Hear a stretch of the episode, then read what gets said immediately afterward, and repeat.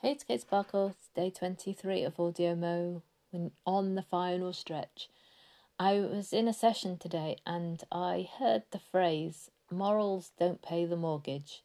It's not the first time I've heard that phrase, but it's been a while and I've been reflecting on it a bit this afternoon and I kind of wondered, what do you all think about that phrase?